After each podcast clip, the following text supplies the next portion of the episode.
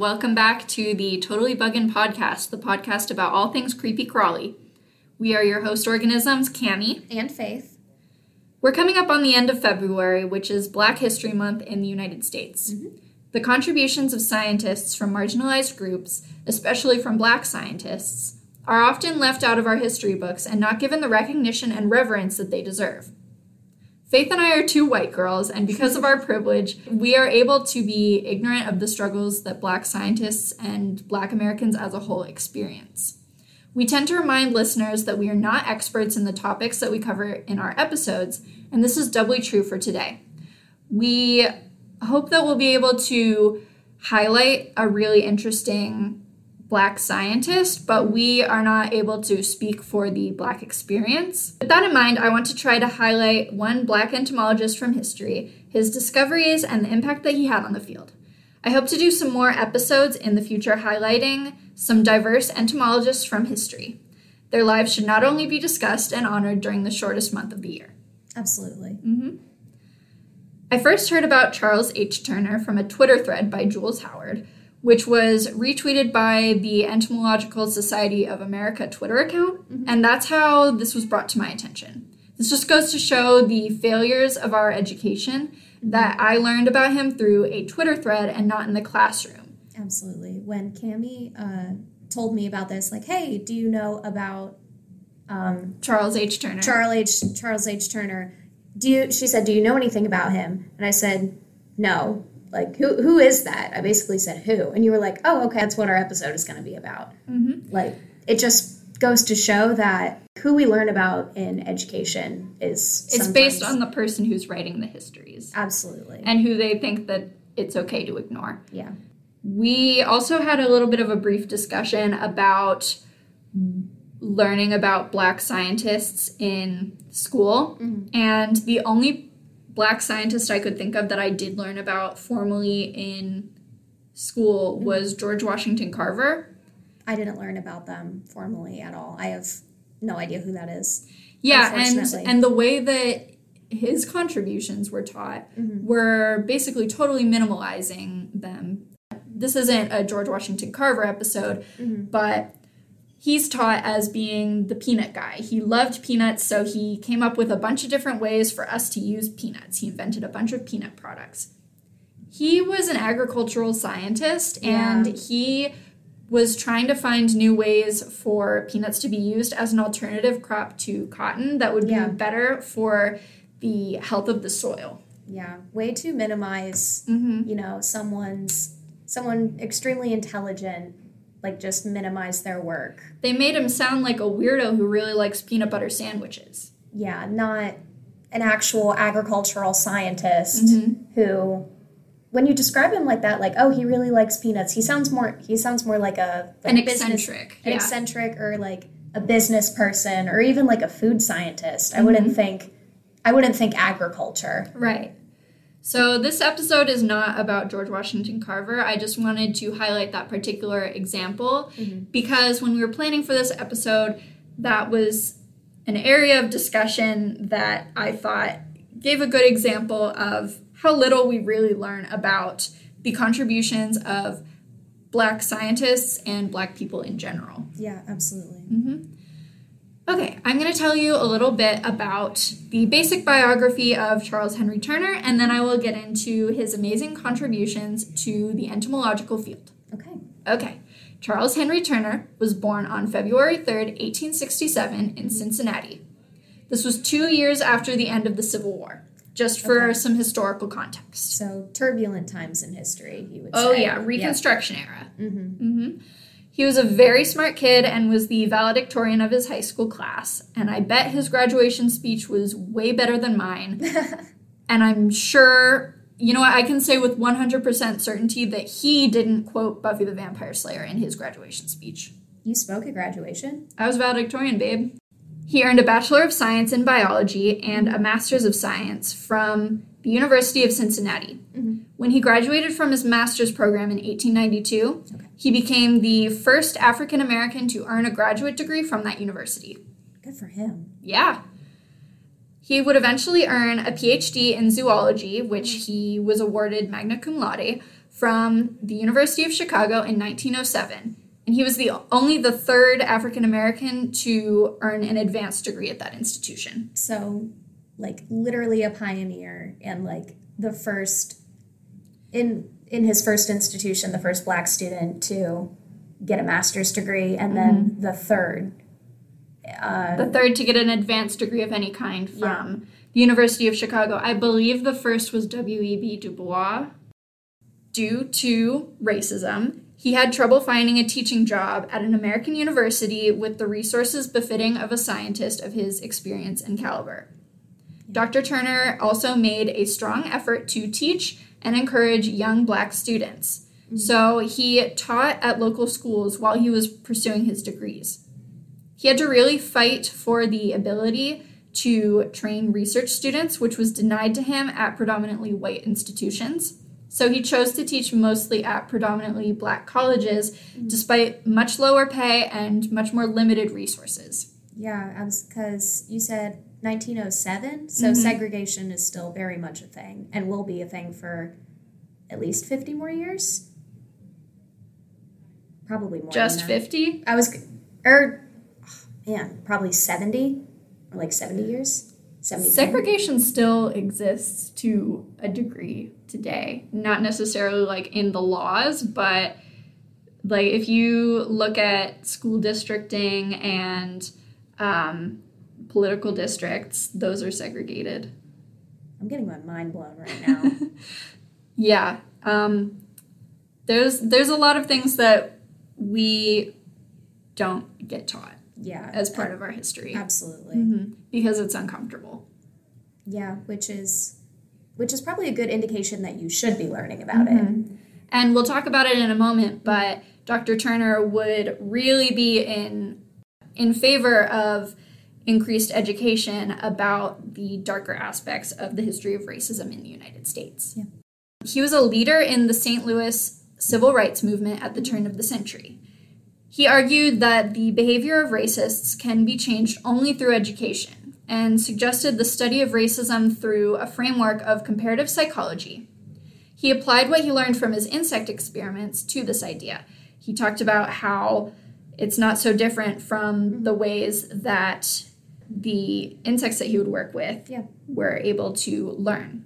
Mm-hmm. And so that's going to get me into the major discoveries that he made over the course of his career. Yeah. Just as a bit of scientific historical context, this is during the time that the nature versus nurture debate was very strongly raging in American scientific communi- communities. Oh, love a good I love a good nature versus nurture debate. Can you explain what that means? So, uh, nature versus nurture is the uh, like scientific concept.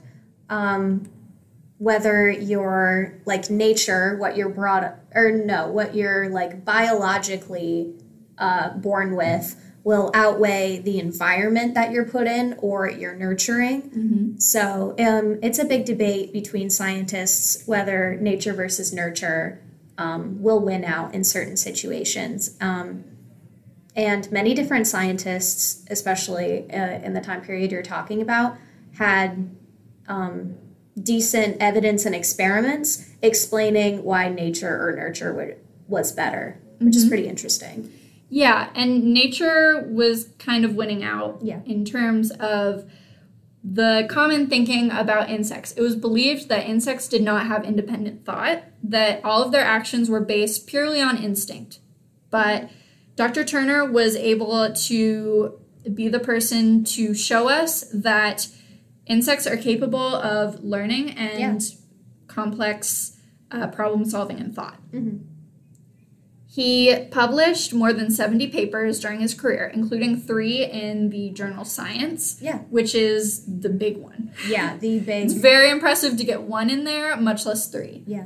Um, research papers also take about a zillion years to write, and I imagine it must have been very hard to get them published back then, Yeah. especially when he didn't have the support of a major US institution Mm-hmm. to back him up. The research that he conducted, a lot of what he did was he designed some really interesting novel methods Mhm. for testing honeybee vision and learning ability in cockroaches and ants. So he designed some maze apparatuses Mm-hmm. for the learning ability experiments for the cockroaches and the ants. Mm-hmm. And he devised a series of colored discs for testing honeybee vision. Mm-hmm. He's believed to be the first to use Pavlovian conditioning on an invertebrate.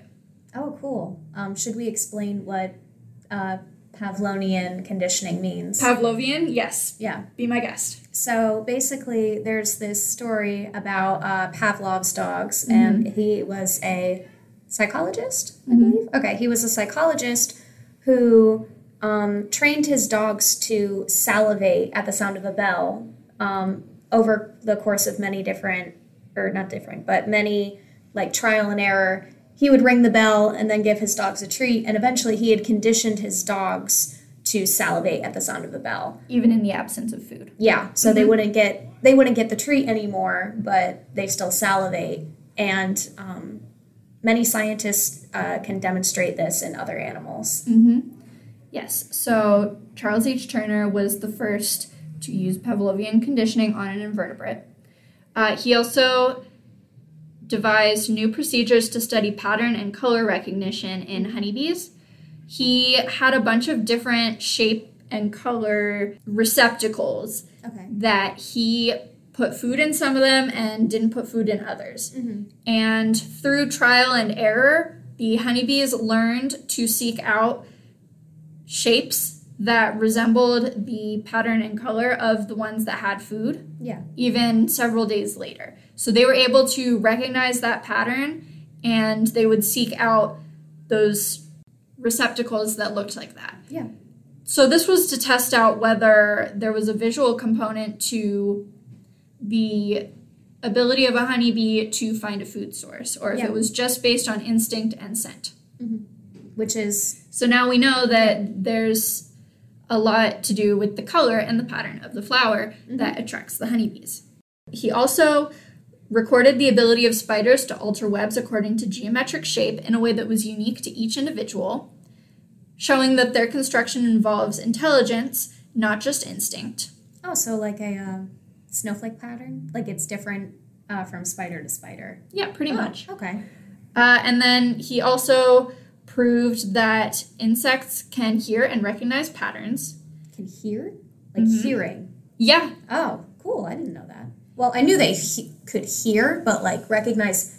I feel like there's a difference between hearing and like being able to rec- like recognize and demonstrate hearing patterns. I guess. Yeah, he. I believe the story for this experiment is that he had some moths and he was testing their ability to hear Mhm.